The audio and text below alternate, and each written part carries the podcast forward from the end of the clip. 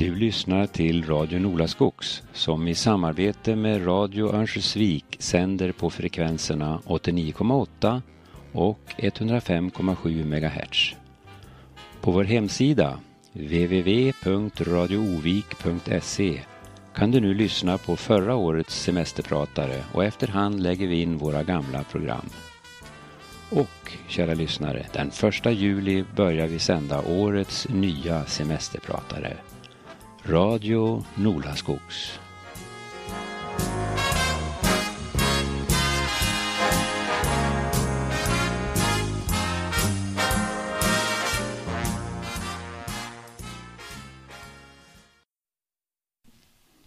Ja, god morgon. Programvärd idag det är jag, Sven Lindblom. Och gäst i studion är Lars Winster, chef för Domsjöfabriker. Och vi ska få tala framförallt om det planerade bioraffinaderiet och hur det ligger till med, med eh, förprojektering med mera. Välkommen Lars Winter. Tack. Eh, min första fråga, du umgås ju ganska så regelbundet med indiska ägarna till Domsjö fabriker. Hur ser du på deras intresse? Eller vad får du för gensvar?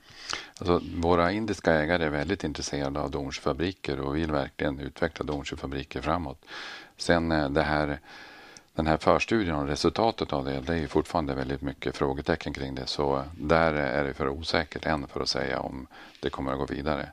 Eh, de har sagt tydligt när vi var där med landsbygdsminister Sven-Erik Bucht i höstas att eh, om det drivs vidare så är de beredda att delta.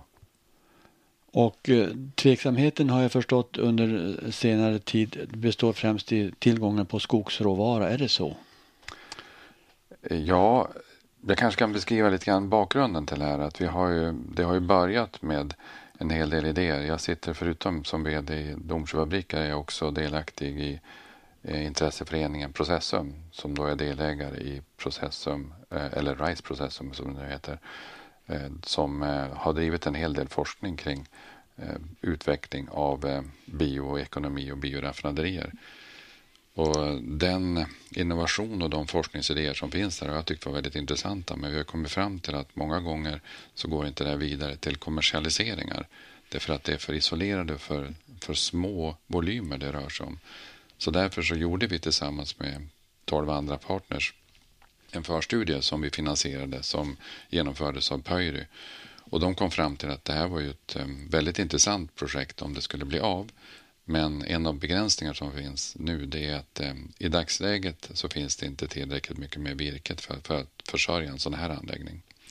Och det tycker jag låter som en, en, en, en konstig motivering med tanke på att jag har gjort en intervju med dig tidigare och då kom vi fram till att vi har ett tillväxt i svenska skogar på 120 miljoner kubikmeter per år och ännu har vi aldrig lyckats ta ut ens upp till 100 miljoner kubikmeter. Alltså håller ju Sverige på att växa igen med skog. Ja, det stämmer att vi har en tillväxt, tillväxt i skogarna som är väsentligt större än den avverkning vi har. Vi har en tillväxt på 120 miljoner och vi avverkar i storleksordningen 90 miljoner kubikmeter varje år. Och då låter det som att det finns en stor potential att ta ut därifrån. Men då finns det begränsningar och om man tittar på den tillgängliga skogsarealen så är den 28 miljoner kubikmeter. Av den, eller förlåt, 28 miljoner hektar. Och av de här 28 miljonerna hektar så är 7,6 miljoner hektar avsatta dels i reservat men också av andra skäl så kan vi inte avverka från de här. Och Det innebär om man tittar på tillväxten i den areal som är brukbar så tar vi faktiskt ut nästan allt som idag växer i skogarna. Så eh, som det ser ut nu med de eh, åtgärder som finns eh, så finns det inte tillräckligt mycket med virke för att försörja en sån här anläggning. Den nuvarande skogsvårdslagen ja, den är väl en 20-25 år gammal nu och det har varit så att tillväxtmål och naturhänsyn har varit tämligen jämställda. Jag läser en del skogstidningar privat och uppfattning, min uppfattning är ju att nu håller det på att kantra över så att naturhänsyn eh, får allt större betydelse i förhållande till produktion. Och, eh, ja, hur ser du på det? Ja, det är ju en besvärlig fråga att svara på. Jag är ju själv inte skogsägare, eller vi har ju inte skogsägare eh, som är delaktiga i vår verksamhet heller, annat än att vi har leverantörer. Eh, det jag tycker man kan tolka av de kontakter jag har med skogsägare och skogsägarföreningar, att vi har skogsägare i Sverige som är väldigt måna om att eh, skogen ska eh, skötas och att man ska kunna ha en avkastning från skogen. Eh, sen finns det ju självklart också frågor som är rimliga att ställa ur naturhänsyn. Att vi ska se till att eh, skydda arter, att vi ska se till att vi har en mångfald i skogarna, vilket är en självklarhet för att ha tillväxt i skogarna också. Eh, men nu så finns det så många frågetecken och skogsägarna uttrycker också en oro kring om de överhuvudtaget får avverka, vilket i sig eh, sätter ett problem också för eh, tillväxten och även åtgärder som skulle kunna genomföras. Som jag förstår det så finns det möjligheter att vidta åtgärder i skogarna för att öka tillväxten och på så vis så skulle man kunna ta ut mer i skogarna också. Men en skogsägare som vidtar åtgärder och som har en osäkerhet kring om han får avverka eller inte på grund av olika bestämmelser. Det skapar ju en hämsko. Det skapar en begränsning och eh, det måste klaras ut. Och jag hoppas att det finns ambitioner och viljor att kunna lösa det här på ett rimligt sätt. Det borde inte vara ett motsatsförhållande mellan att ta ut virke ur skogarna och ha en rimlig naturhänsyn. Det som vi behöver göra för att skapa en bioekonomi det är ändå att byta ut den fossila olja som används. Och den råvara vi har, vi har idag i Sverige som kan bidra till det, det är ju skogen. Så därför måste vi se till att hitta en rimlig balans och vidta rimliga åtgärder för ett fortsatt eh, brukande av fossil olja innebär ju också en negativ belastning på miljön. jag har läst och hört siffror på allt mellan 4 upp till 30 procent som måste avsättas av för naturhänsyn det är ju en kolossalt stor skillnad mellan om det är 4 eller 30 procent. Vad, vad, vad, är din uppfattning?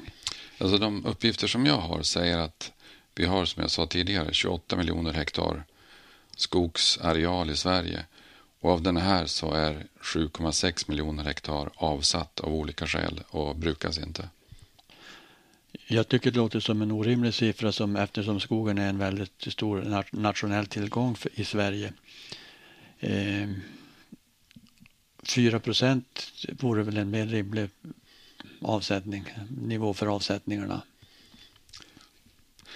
Ja, det är alltid frågan om vem man pratar med. Vad är rimligt för olika personer? Jag tycker väl den stora frågan det är nog inte hur mycket vi avsätter. Det är ju hur vi kan på ett rimligt sätt kombinera eh, Eh, avverkning och brukande av skogen med eh, naturhänsyn. Och eh, om det sen ska leda till att vi avsätter arealer eller om vi ska säkerställa att vi kan också bruka arealer där vi har en annan naturhänsyn än på de stora skogsarealerna.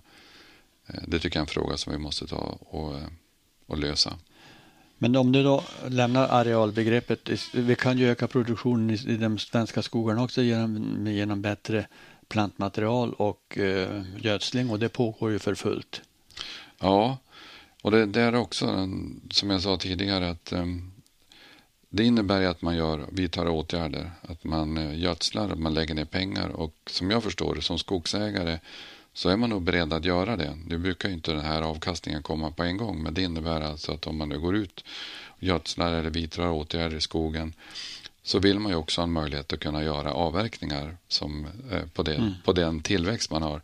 Men idag finns det osäkerheter och det gör ju att eh, skogsägarna är väldigt eh, tveksamma till att lägga pengar på att öka produktionen i skogarna om man sen om 10-15 år när man vill göra avverkningar inte får avverka av olika anledningar. Och Det kan vara att man har hittat rödlistade arter som inte tidigare funnits på områdena eller andra naturhänsyn som gör att man inte då får avverka.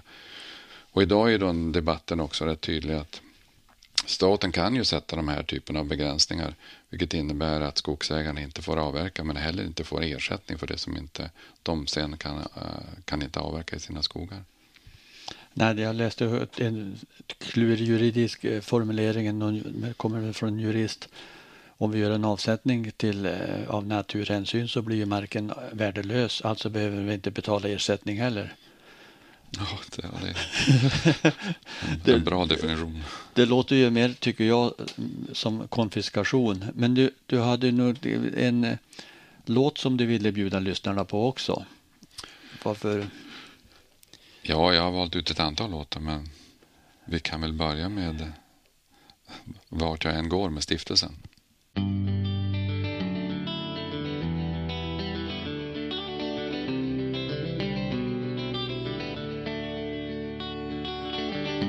Lägg din hand mot min kind och visa mig vägen. Kommer du ihåg den? Det känns så skönt att komma hem. För när du ser mig blir du lycklig. Om du känner dig ensam, öppna dig då. Dela med dig av känslan jag kan nog förstå. Om ditt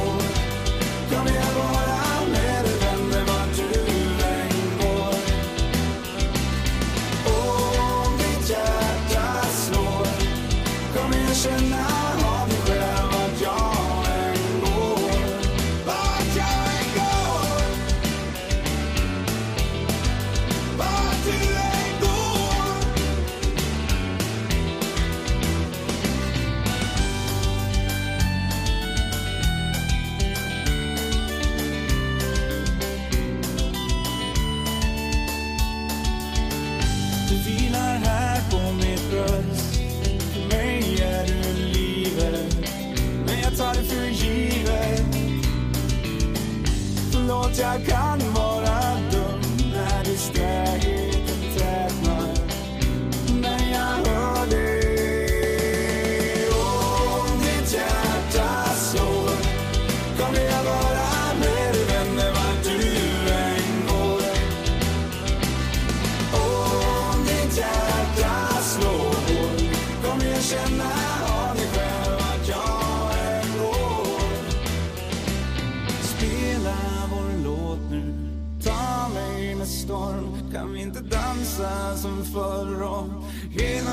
natten lång Bli. Nu ett med mig darling. Jag vet att vi kan, men sen vill jag hålla din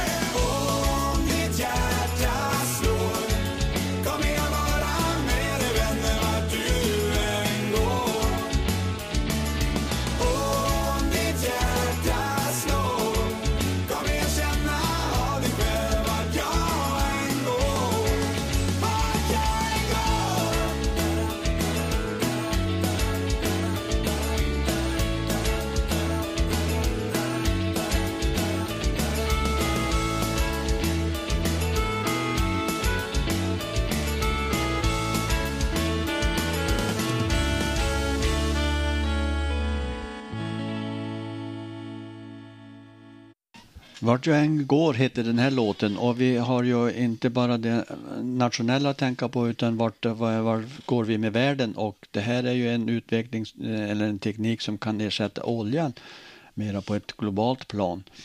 Och eh, eh viskosmassan i Domsjö är ju liksom världsledande för att ersätta eh, bomull och eh, konstfibrer utan det blir naturliga material. Och du håller med om att vi är på spets i en eh, omställning från oljan.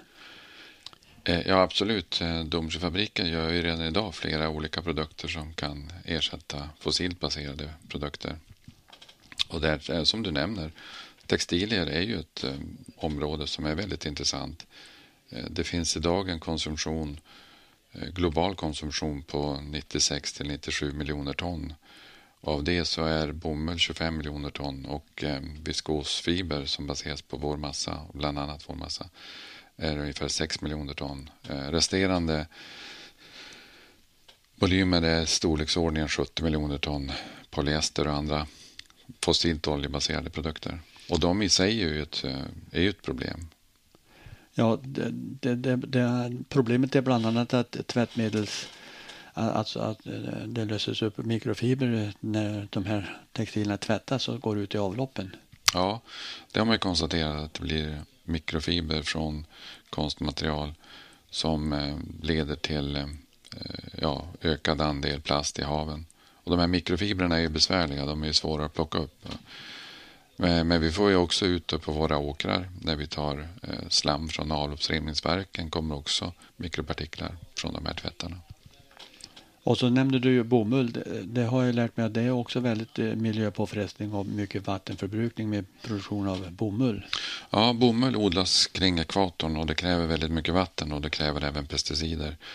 Och, och nu börjar också bomull att konkurrera med livsmedelsproduktion. Men ökande befolkning krävs ju både mer kläder, textilier och mer livsmedel. Så allt talar ju för att det här är en eh, utveckling mot ett mer hållbart samhälle om vi kan utveckla det här bioraffinaderiet. Och det håller du med om? Ja, eh, jag tycker vi är där redan idag och det vore ju fantastiskt om vi skulle kunna få ta det ett steg ytterligare och bli ännu mer effektiva och på ett eh, ännu bättre sätt bidra till den omställning vi vill göra till bioekonomin. Det är ju nu något år eller så sedan ni presenterade de här planerna och då rörde det sig om en investering på 15 till 22 miljarder i själva bioraffinaderiet. Och vi pratade då om 5 000 nya jobb, bara 4 000 i skog och transporter. Eh, hur är eh, projektläget idag? Alltså det som gjordes eh, under förra året det var att vi färdigställde en förstudie Eh, Eh, som gjordes av Pöyry och det är de som har kommit fram med de här uppgifterna om att det skulle vara en investering mellan 15 och 22 miljarder beroende på vilken teknisk lösning man gör. Eh, och för att kunna gå vidare med ett sånt här, för att ta underlag till ett beslut så behöver man göra en ordentlig förprojektering och i det måste man också bestämma vilken teknisk lösning man ska göra, lokalisering och sen också ta fram underlag för ett miljötillstånd för det behövs ett miljötillstånd om man ska göra något sånt här. Så i dagsläget så är frågan om hur vi går vidare med en förprojektering och det är ett arbete som än inte är klart men som vi jobbar med att försöka få lösning på. Och förprojektering har du tidigare sagt, det rör sig, det är alltså vi talar om en investering på 20, i storleksordningen 20 miljarder kronor. Det är väl en av de största investeringarna i industrin som har gjorts i Sverige någonsin. Ja, skulle den göras så skulle det nog vara den största investeringen inom skogsindustrin i alla fall. Jag tror att Northvolt som pratar om en investering på 40 miljoner. Den är nog... 40 miljarder? Ja, 40 miljarder, förlåt. Ja, den, eh, den slår oss med hästlängder. Ja, det är batterifabriken i Skellefteå mm. vi då talar om. Men eh, den är ju inte långt ifrån finansierad och dessutom så eh, vet vi inte var det tar vägen med bilarna. Det kanske inte är eh, elteknik och batteridrift som är framtiden. Kanske det är biobränslen och eh, bio, biogas och kanske till och med eh, andra gas, vad är det? Ja, andra former av drivmedel. Är det så? Ja, jag tror att det här är ett tecken på att det pågår ett stort arbete. Det görs väldigt mycket arbete runt omkring och mycket forskning pågår. Mycket stöd ges ut också till att klara den omställning som vi behöver. Elektrifiering av fordon, finns det andra drivmedel? Eh, allt med ambitionen att eh, minska förbrukningen av fossil olja som påverkar klimatet väldigt negativt.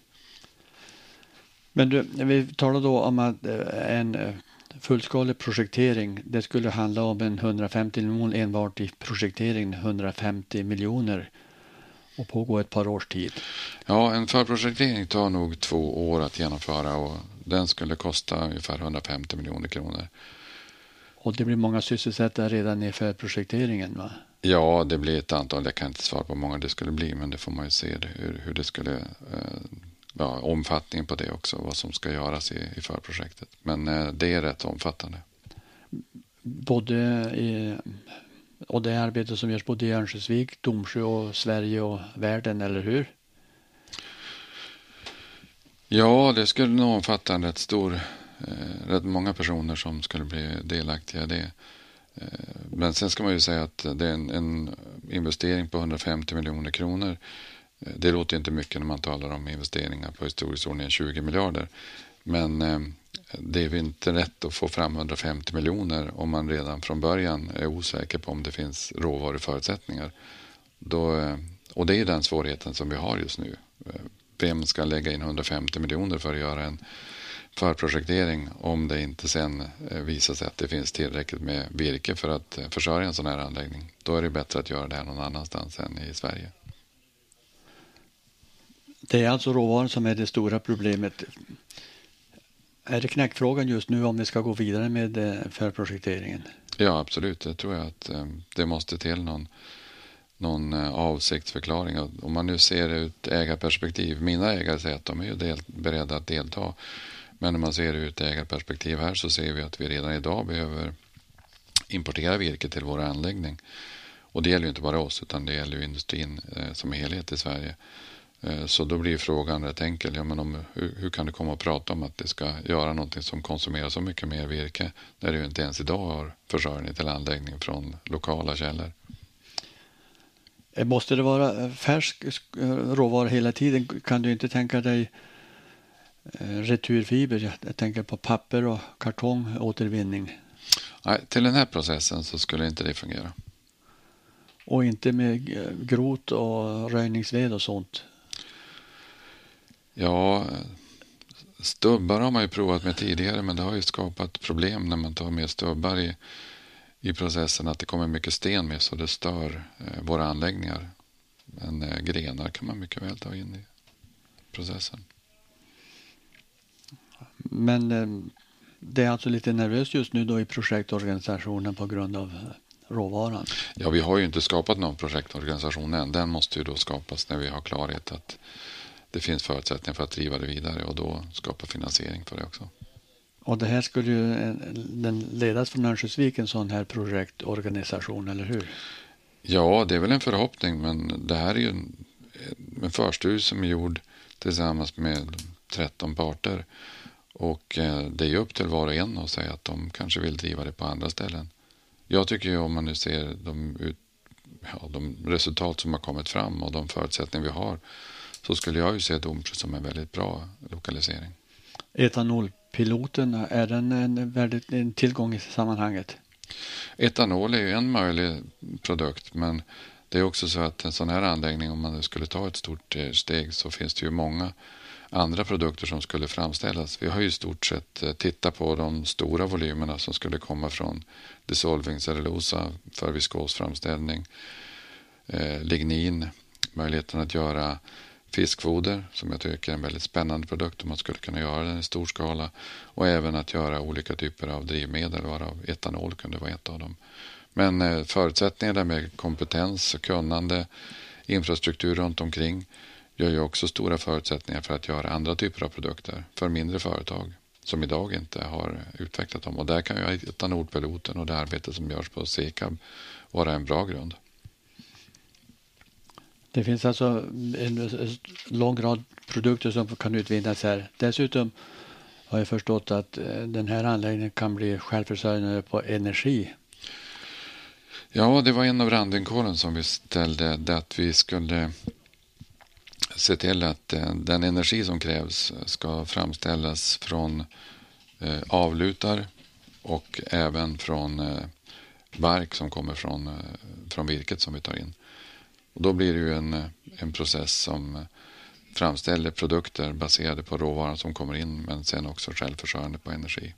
Dessutom etanol eller metanol eller, eller någon sorts bio diesel så att det skulle räcka även till skogssidan i den här anläggningen. Ja, och så har vi räknat ihop det att om, om vi gör det på det sätt som förstudien har visat då skulle man kunna tillverka tillräckligt mycket drivmedel för att också försörja hela transportkedjan från skogen och till färdig kund. Så det är ju en, det är en fantastisk eh, lösning om vi skulle kunna få genomföra den. Och dessutom antar jag att det blir slutna avlopp så det blir inte utsläpp till så mycket till vatten och luft heller. Alltså nya processer är ju alltid väldigt effektiva men stora anläggningar har också avlopp som går ut. Men eh, jag, jag är övertygad om att man i så fall skulle ha en miljöbelastning som skulle vara i nivå med eller lägre än dagens. Och dagens det är ju inga problem. Det går ju upp ädelfisk till och med upp i Moälven. Ja, ja precis. Jo, men vi har blivit mycket bättre. Men därmed är det inte sagt att vi inte har mer att göra. Och då har du några flera låt som du vill erbjuda lyssnarna. Ja, med tanke på det som har hänt den senaste tiden så tycker jag det är lämpligt att lyssna på Aviciis Levels.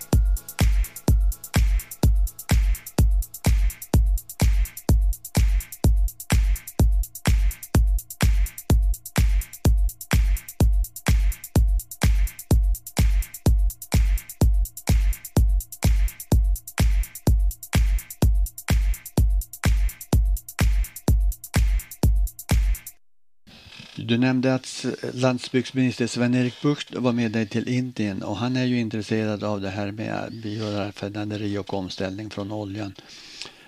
Men samtidigt är då råvaran i Sverige ett stort problem. Eh, behövs det politiska beslut för att eh, komma till rätta med? Ja, det tror jag. Framförallt så behövs det beslut i olika riktningar när man nu pratar om och har ambitioner på att skapa en bioekonomi. Det pratar ju nästan alla partier om. Eh, sen pratar man väldigt eh, tydligt om att vi ska ha ett fossilfritt Sverige 2030. Och jag är lite bekymrad för jag får inte riktigt det här att gå ihop. Om vi redan idag har problem att eh, ta ut tillräckligt mycket med virke ur skogen och sen ska använda mer virke för att göra, biodrivmedel då är ju risken den att vi inte har förutsättningar för att göra något annat. Jag, jag tycker det måste till ett beslut här. Vad vill vi egentligen göra? Jag har, ett, jag har en erfarenhet från eh, Per Lärkeryd som är vd på Norra Skogsägarna. Han hade ett besök av Karolina Skog som är eh, miljöminister. Och då berättade Per Lärkeryd om de möjligheter som finns med att göra olika produkter från skogsråvaran. Och hon sa det här är fantastiskt, det ska ni göra, men ni får inte ta ut mer virke ur skogarna. Och, och då, då, det här blir lite grann svårt. Jag, jag tror att vi måste komma till någon sorts klarhet och, och ta ett beslut om vad vill vi egentligen? Eh, det går inte bara att prata om att vi ska göra bioekonomi, att vi ska ersätta fossilolja utan måste se vad det finns för realiteter bakom det. Hur ska vi kunna göra det? Och här kommer ju skogen in. Eh, och där, där är ju frågan, hur kan vi skapa förutsättningar för att både bruka skogen och samtidigt ta rimlig miljöhänsyn? Eh, jag skulle vilja se att vi kommer till något någon, ja, någon gemensam ställning, beslut och att riksdagen och regeringen också kan ta ett steg framåt och säga att vi vill göra någonting av det här. Och att vi också då ska kunna tänka om och tänka hur vi kan bruka den hela skogsareal vi har, men kanske på olika sätt för att kunna skapa rimliga hänsyn till den miljö som vi vill bevara. För att samtidigt som vi vill bruka skogen vill vi ju inte att den ska förstöras. Vi vill ju att den också kunna brukas av kommande generationer. Och där är ju biologin, biologisk mångfald, enormt viktig att vi bibehåller, för det är ju en förutsättning för att skogen ska kunna leva. Ni lyssnar på Radio Nora Skogs och programvärd idag är Sven Lindblom och med mig i studion har vi Lars Winter och vi pratar om möjligheterna till ett bioraffinaderi i Örnsköldsvik. Du nämnde en del av de produkter som vi kan utvinna ur en och ersätta oljan. Kan du ge fler exempel eller på produkter?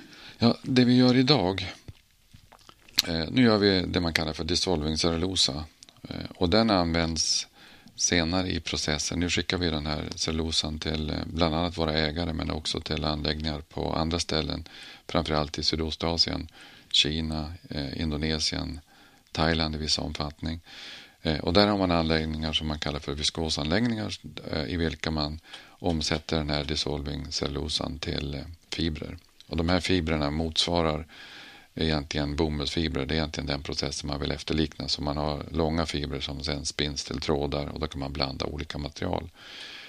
Men den här produkten, cellulosan, används också till annat.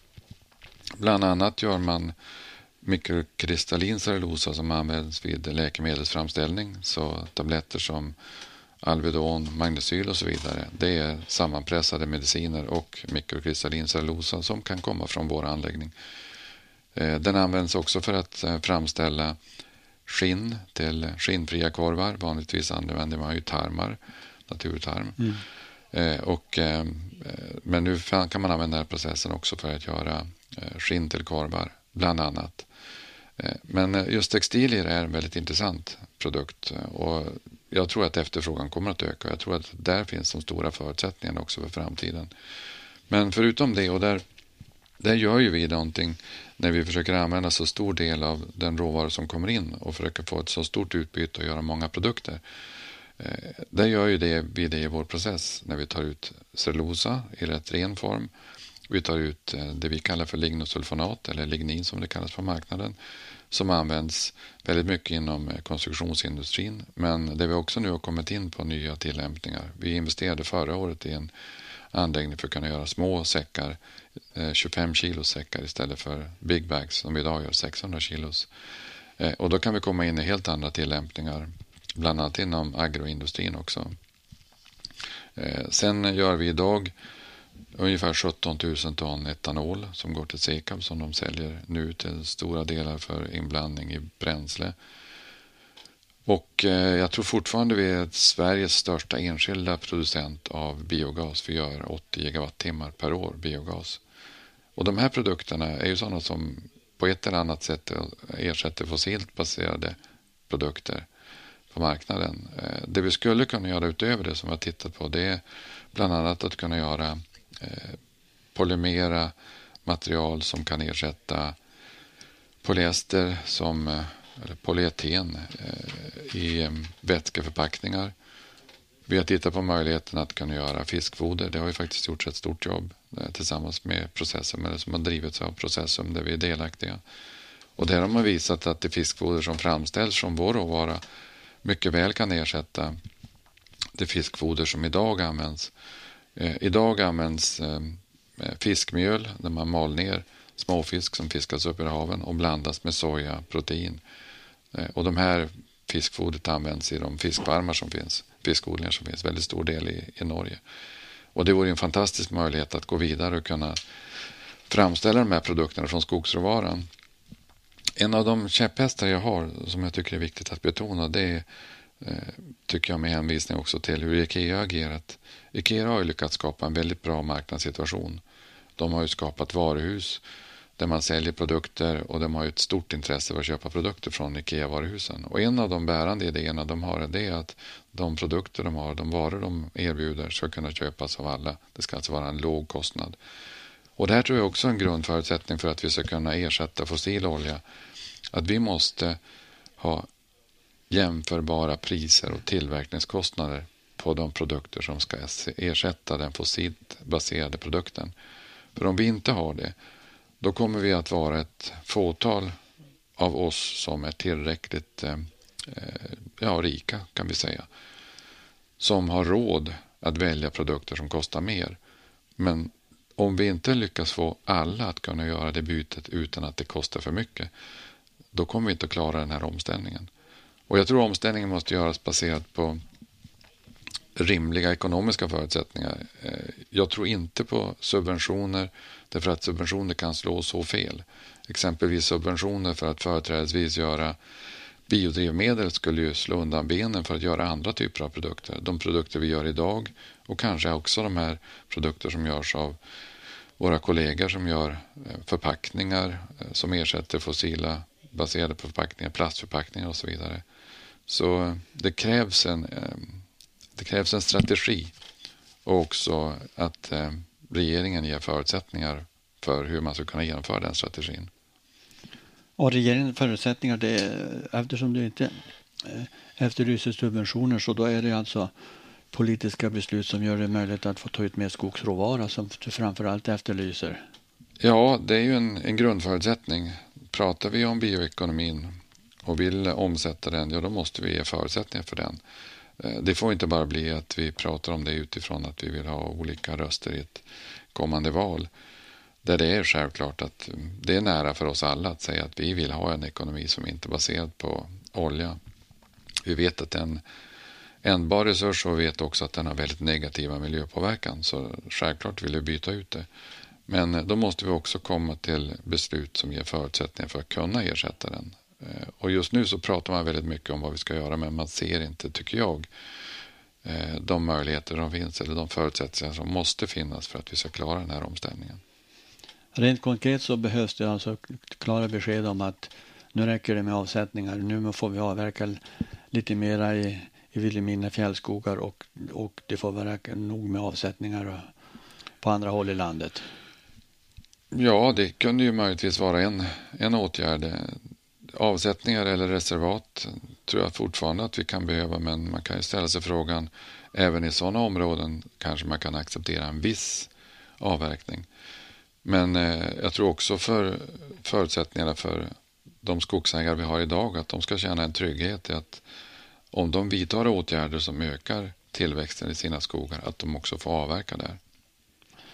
Och för det här behövs ju då politiska beslut som ligger lite över blockgränserna. Det får ju inte, eftersom det vi planterar idag kan vi avverka om 70 år. Då behövs det lite mer än fyra månaders planering.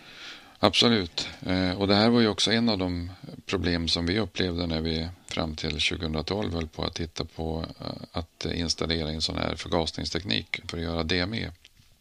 Det gjordes ju av de tidigare ägarna före Aditya Birla. Eh, och när vi började titta på det här så kom vi fram till att eh, det skulle vara väldigt lönsamt men det förutsatte att det fanns ehm, det fanns beslut på att vi inte skulle ha energi och koldioxidbeskattning på det drivmedel som framställdes. Då.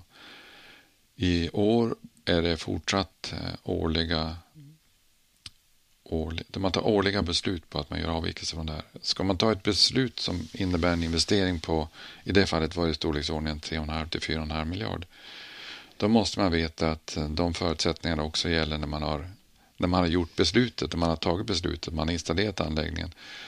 Så vi behöver förutsättningar som, som är stabila under en lång tid. 20-30 år måste vi ha klarhet i för att kunna vara säkra på att göra stora investeringar i det här området.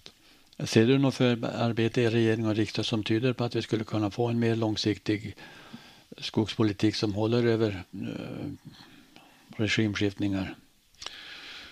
Ja, jag tycker nog att det finns på båda eh, sidorna ambitioner och viljor att göra det. Men sen finns det ju i dagsläget också låsningar som gör att eh, de besluten inte kan komma igenom. Jag hoppas att när vi väl har kommit förbi det här valet att vi kan få en gemensam ambition och en långsiktig strategi. Tack ska du ha Lars Winter. Du fick en intressant pratstund tycker jag om möjligheterna till ett bioraffinaderi i Örnsköldsvik. Ska vi spela lite mer musik? Ja, som avslutning gör vi det. Det passar väl bra med Maja Ivarsson som sjunger Pugh Rogefeldts låt Mitt bästa för dig. För det här skulle det verkligen bli.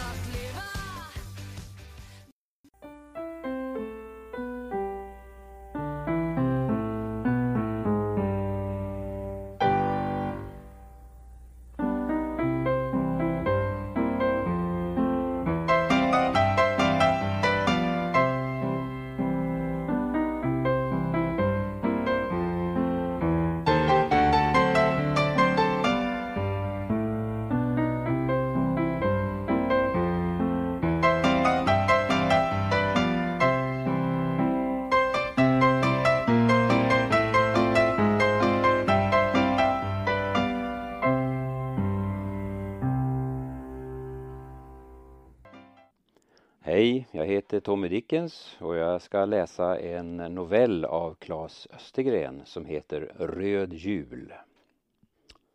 Så här låter den. Efter en lång kväll på krogen häftade jag i skuld till en granhandlare. Det här var när man kunde gå ut på kvällen utan pengar. Alltid fanns det någon som var vid kassa. Nu blev det Argus, en man som alltså sålde granar på Strandvägen och som fått sitt namn för att han ofta var arg, men också för att han hade en vaken blick. Han var insatt i det mesta men gav ofta prov på vilken farlig sammansättning kunskap och dumhet kan utgöra. Han studerade och funderade men drog alltid fel slutsatser. Allting sprack och han blev ilsken som en bandhund. Den här kvällen var han förbannad på de kunder som uteblivit. Han hade försökt sälja danska granar, det hade gått dåligt. Konkurrenterna sålde snarlika träd men kallade sina för skärgårdsgranar och rönte stora framgångar. Medborgarna på Östermalm tyckte väl att det lät trevligt.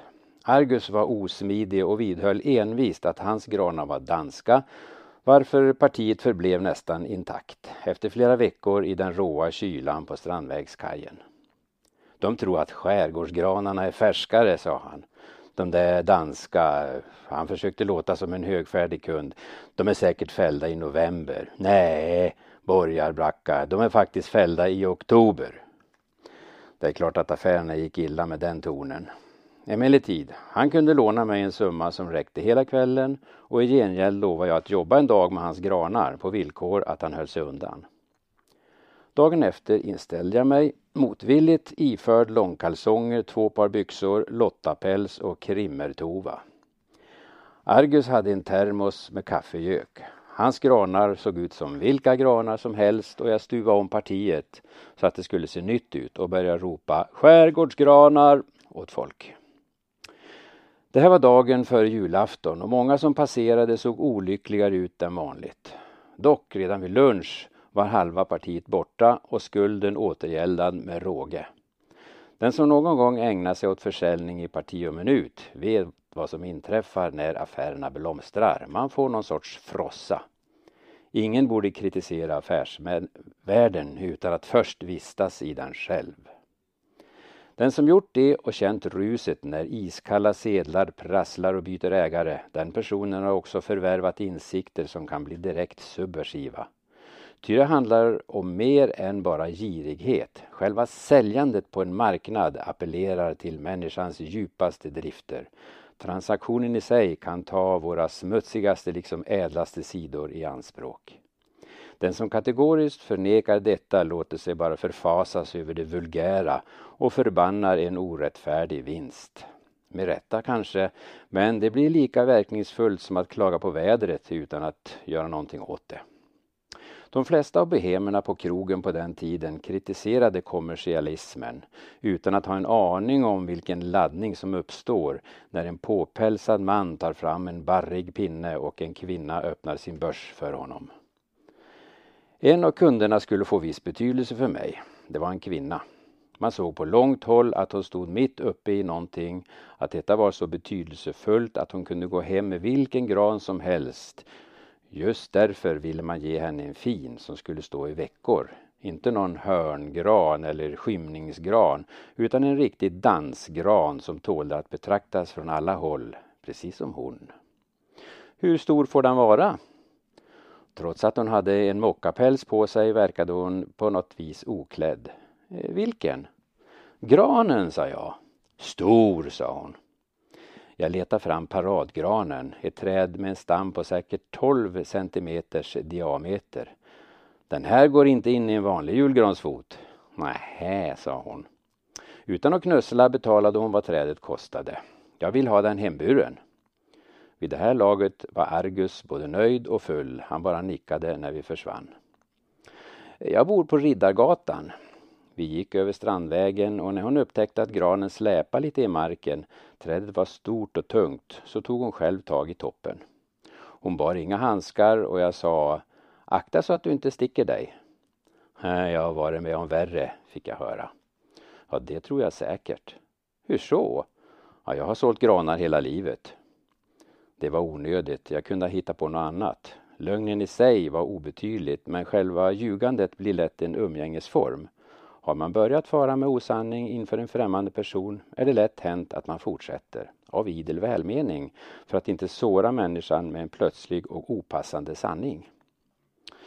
Så jag kom oavsiktligt att företräda en anrik och traditionstyngd näring. I kundens ögon var jag nog helst uppvuxen i skrået, van sedan barnsben att knata med barrträd över stubbiga hyggen. Att medge att jag nu bar en gran fyra trappor upp i ett hus på Riddargatan endast för att reglera en krognota, det bjöd emot. Det stod ett ovanligt men välbekant namn på hennes dörr. Andfådd och svettig släpade jag in granen genom en magnifik hall med gyllene speglar, in i en salong med säkert fem meter i tak. Och utmed väggarna stod långa gustavianska soffor, stolar och ett par skåp. I taket hängde en väldig ljuskrona och i rummet intill fanns ett bibliotek. Till min roll så som jag uppfattade den hörde en viss rättframhet. Ja, då ska vi bara få den att stå. Kanske hade Argus Termos haft en befriande effekt. Frun i huset verkade inte bry sig om en sådan tarvlighet och upprepade frimodigt. Just det, få den att stå. Hon tog av sig pälsen, la den i en av sofforna och såg ut som om hon försökte komma ihåg en sak. Hon hade en stickad ylledräkt på sig och ett pärlhalsband. Stramt men vackert. Kvinnor i mina kretsar hade aldrig pärlhalsband, absolut inte på den tiden. Jag hade bara umgåtts med en kvinna som haft pärlor på sig. Det var i Paris och vi hade festat i ett par dygn tillsammans. Jag hade sett henne naken iförd endast denna collier och när vi skulle skiljas åt bad jag om att få träffa henne igen. Eh, vet inte, hade hon svarat. Jag måste i alla fall hem och byta pärlor. Men den här kvinnan verkar inte lika slängd i käften. Hon föreföll som sagt att befinna sig mitt uppe i någonting som var oändligt mycket viktigare än bestyren kring en julgran. Du kanske kan hjälpa mig, vill du det? Hjälpa mig? Det lät så tafatt och ynkligt som om frågan gällde något mycket större. Du får betalt. Jag tog av mig lottapälsen och mössan i hallen medan hon letade upp den största julgransfot jag sett. Den var av mässing och skruvarna hade kärvat. Vi gick ut i köket för att smörja skruvarna och där ute sa hon Förlåt, jag glömde. Du vill förstås ha lite sprit. Tackar, sa jag och slå upp en kopp. Hon stelnade till. En kopp? Eftersom hennes uppsyn var fullständigt ärlig så sa jag Det var ett skämt. Ett glas går bra. Jag fettade in skruvarna. Hon slog upp en sup, en riktig budkarssup. Jag beslöt att anlägga en mer fåordig attityd eftersom hon tog allting så bokstavligt. Så jag nickade som tack för supen, grymtade lite och svepte den. I själva knycken mötte jag hennes blick. Jag vet fortfarande inte vad hon såg. Någon sorts råbarkad sjåare kanske. När jag ställde ner snapsglaset på diskbänken med en smäll så sa hon Jag heter Bonnie. Kort senare stod julgranen spikrakt mitt på golvet i salongen. Det hade inneburit en del ansträngningar för Bonnie var ganska opraktisk eller frånvarande som om hon hela tiden ägnade sig åt annat än det hon borde. Tror du att du kan hjälpa mig med belysningen också? Hon hade plockat fram en belysning som var närmast antik med torra ömtåliga sladdar och en typ av lampor som var utgångna ur sortimentet för länge sedan. Anläggningen var livsfarlig men den fungerade. Det fanns en utfällbar trästege i huset. Den nådde ända upp i taket och hon sa Jag vågar inte klättra så högt. Det vågade inte jag heller egentligen. Jag klättrade upp och ner på den där vingliga stegen i gott och väl en timme tills alla lampor satt på sina grenar. Nu är det bara att stoppa in den. Bonnie gick med stickproppen till vägguttaget och nätanslöt den gamla julgransbelysningen. Ett litet leende for över hennes ansikte när den lyste. Kan du hjälpa mig att klä den också? Vid det här laget var jag genomblöt av svett. En tröja hade jag fått av mig men det var värre med benkläderna. Långkalsonger plus två par byxor och en hel del gymnastik. Det börjar bli varmt. Ursäkta, sa jag, men då måste jag ta med byxorna. Bonnie såg på mig, lika uttryckslös som tidigare. Hon hade uppfattat vad jag sagt och med blankt ansikte försökte hon nu utröna vad det innebar. Granförsäljare av den yngre generationen kanske tog av sig byxorna precis när de fick lust. Hon såg ut som hon var beredd att acceptera det. Men, tillade jag för säkerhets skull, jag har fyra par på mig. Nu skrattade hon lite. Jaså, som han på Hylands hörna? Just det, sa jag. Pierre Oskarsson, sa hon. Det fick vara. Jag gick ut i hallen och började knäppa upp det yttersta lagret av byxor och när jag fått ner dem till knäna öppnades dörren till farstun. Jag hejdade mig, höjde blicken och fick se en man stiga in. Det var en svart människa. Hans hudfärg var vit men hela han var svart. Paletån, kostymen var svart, håret var svart och ögonen utstrålade ett kompakt mörker. Våra blickar möttes och jag nickade och log för att hjälpa honom att avläsa situationen rätt. Man dödar inte en granförsäljare även om han står med byxorna nere. Men den verkade inte bekomma honom alls. Han passerade mig i hallen och medan jag övervägde att behålla alla byxor på gled han in i lägenheten. Jag hörde Bonnie säga Hej, kommer du redan? Eh, jag trodde, eh, jag tänkte att Har du sett vilken fin gran, vill du inte se? Eh, jag har köpt en sak till dig. Än idag kan jag höra hennes röst uttala de där fraserna, alldagliga saker egentligen, ord som kunde gälla var som helst. Men hennes sätt att uttala dem, hennes vädjande tonfall, hennes förtvivlade försök att komma åt en annan människa, tränga förbi ett svart pansar med denna nästan självutplånande anspråkslöshet, det gav mig hjärtklappning. Jag förstod inte allting just då, men den aning jag fick räckte för att hålla mig kvar. Bonnie stod i salongen med toppstjärnan i handen. Hon gav mig en blick, vilsen, generad. Hon hade fått lite färg på kinderna. Hon räckte fram stjärnan och jag tog emot den och gick tillbaka till den vingliga stegen, klättrade upp och började försiktigt vira fast ståltråden runt granens topp. Eh, vad gör du? Jag såg bortåt korridoren där sovrummen låg och fick en glimt av den svarte mannen, nu med en resväska i handen. Vart ska du? Mannen teg. Vart ska du? Svarade han något så hörde jag det inte. Kan du inte vänta åtminstone tills eh, mellandagarna? Kan du inte vänta tills det här är över? Jag blev kvar där uppe på stegen, fixerad utan förmåga att ta mig ner. Vem mannen var förblev oklart, men jag förstod att det var han som uppehållit hennes tankar. Att det var för hans skull som hon verkade så frånvarande, mitt uppe i något annat än det förhandenvarande. Hennes obesvarade frågor ekade genom salarna. Hennes försök att komma till tals med mannen var så tafatt och ömsint att jag fylldes av ett starkt entydigt medlidande. Inte ens ”Har du träffat någon annan?” föranledde någon kommentar. Mannen var inne i lägenheten högst 15 minuter, sen slog ytterdörren igen. Det blev tyst. Jag hade just apterat en glittrande ängel högt uppe i trädet och klättrade ner från stegen och gick ut i hallen. Bonnie satt där på en stol med ansiktet vänt mot dörren. Hon såg så liten och bräcklig ut. Parketten knarrade högt av mina steg och jag fick lust att gå fram och lägga en hand på hennes axel, men jag stannade på ett par meters håll. Är du gift? sa hon utan att vända sig om. Nej, sa jag. Har du någon flickvän? Ja, sa jag. Det var inte sant, men jag fick för mig att jag behövde en. Eh, vi är förlovade, ljög jag. Du har ingen ring, sa hon. Jag kom inte på något bra svar.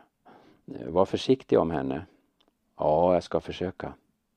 Hon reste sig upp från stolen och tog ett par steg så att hon kunde se in i salongen där granen stod. Hon såg förhållandevis samlad ut. Ja, du måste väl gå, sa hon. Du med.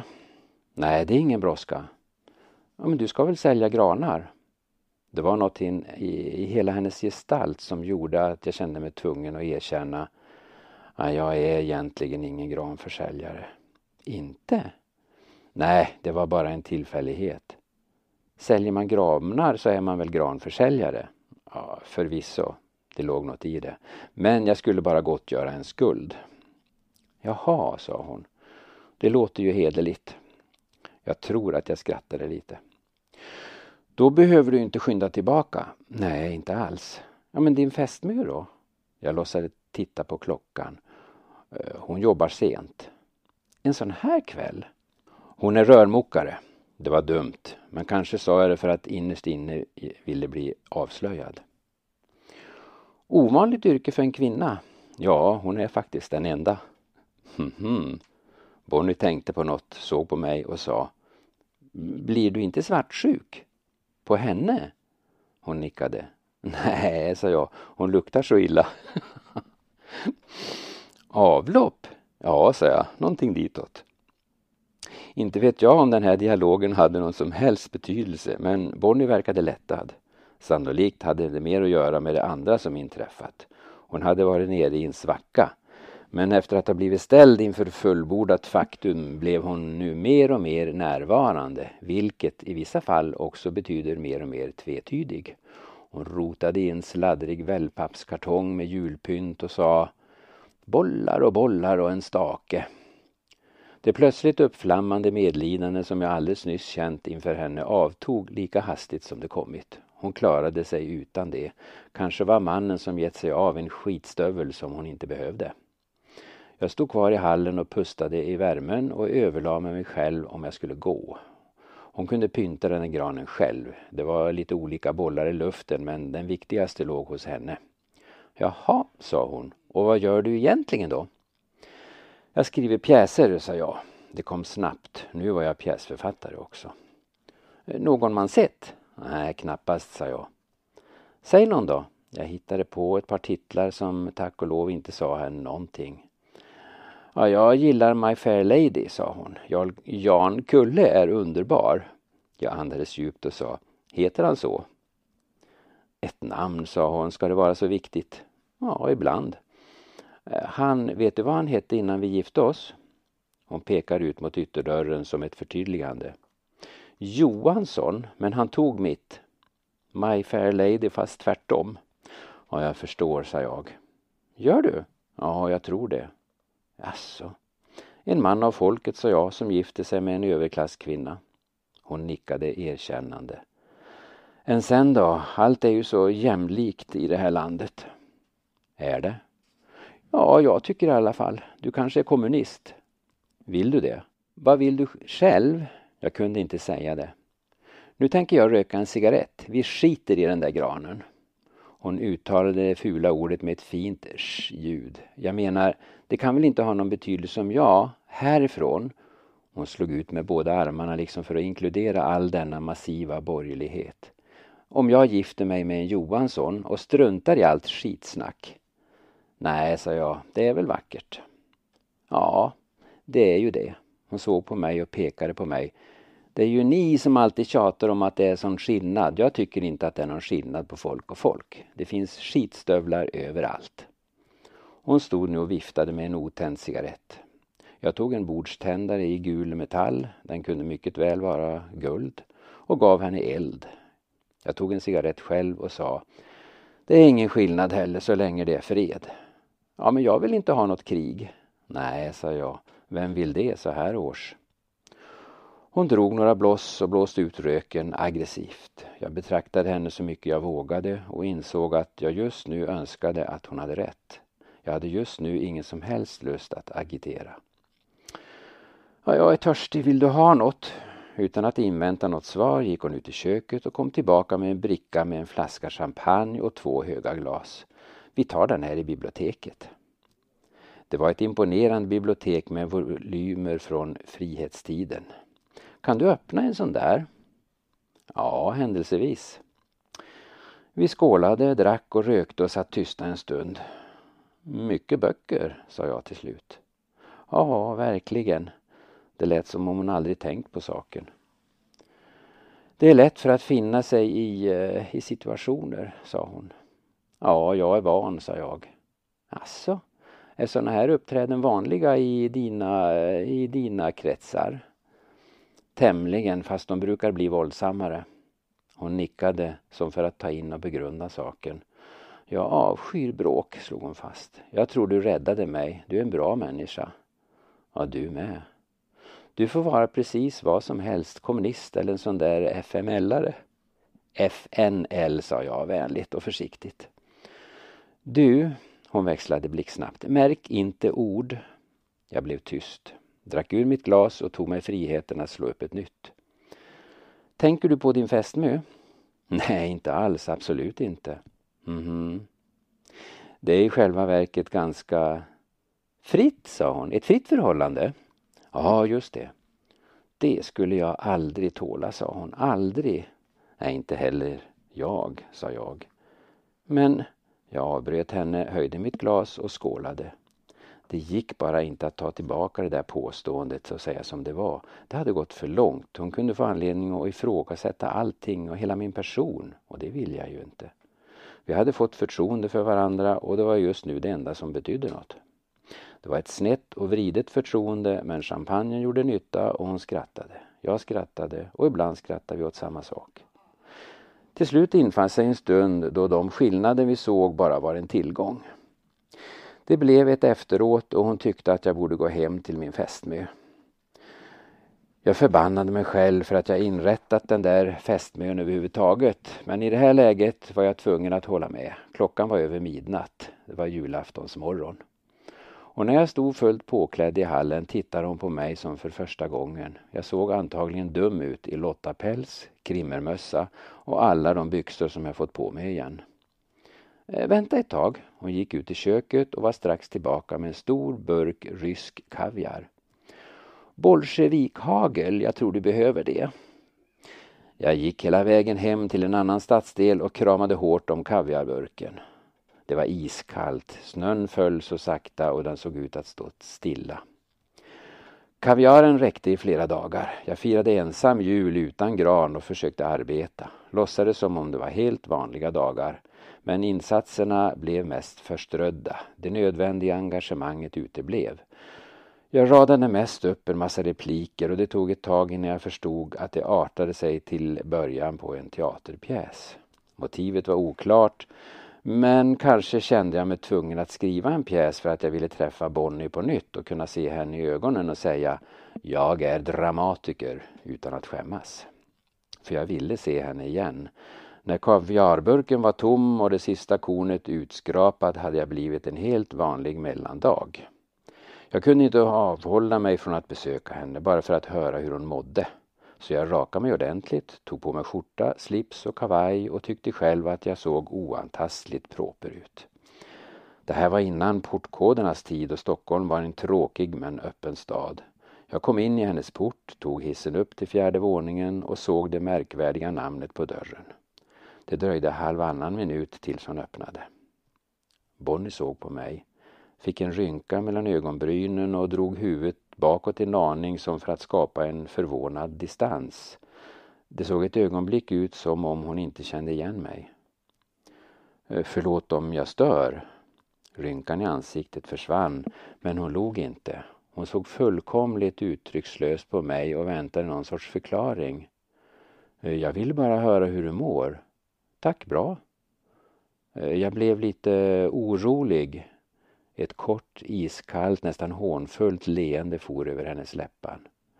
Eh, jaså, var det något mer? Jag blev nästan mållös. Inte var det mycket jag väntat mig, men det var mer än detta. Och granen står? Hon harklade sig lite besvärat. Eh, jo, tack. Johansson kanske är tillbaka. Jag sa det lågt så att det skulle stanna mellan oss. Jag minns inte vad hon svarade. Antagligen växlade vi inte fler ord än så. I trapphuset på vägen ner var jag lite förvirrad och det dröjde ett tag tills jag insåg vilken underbar uppvisning hon åstadkommit. Hur hon fått fram så mycket med takt och precision utan att behöva säga någonting oförskämt, utan att säga någonting alls. Vi sågs aldrig mer men jag kunde inte glömma henne. Kanske borde jag ha känt mig förorättad, som om hela mitt förstånd blivit ifrågasatt och minnet underkänt. Men jag lät henne inte ta det ifrån mig. När jag var hemma igen fortsatte jag arbeta på det som mer och mer liknade en teaterpjäs. Titeln klarad, klarnade snart. Den skulle heta Könskrig och klassfred. Men den blev som så mycket annat på den tiden aldrig fullbordad. En del saker mognar långsamt och som det ser ut idag borde man kanske ta upp det där arbetet igen med mera sorg än vrede men också med en annan lust. Slut.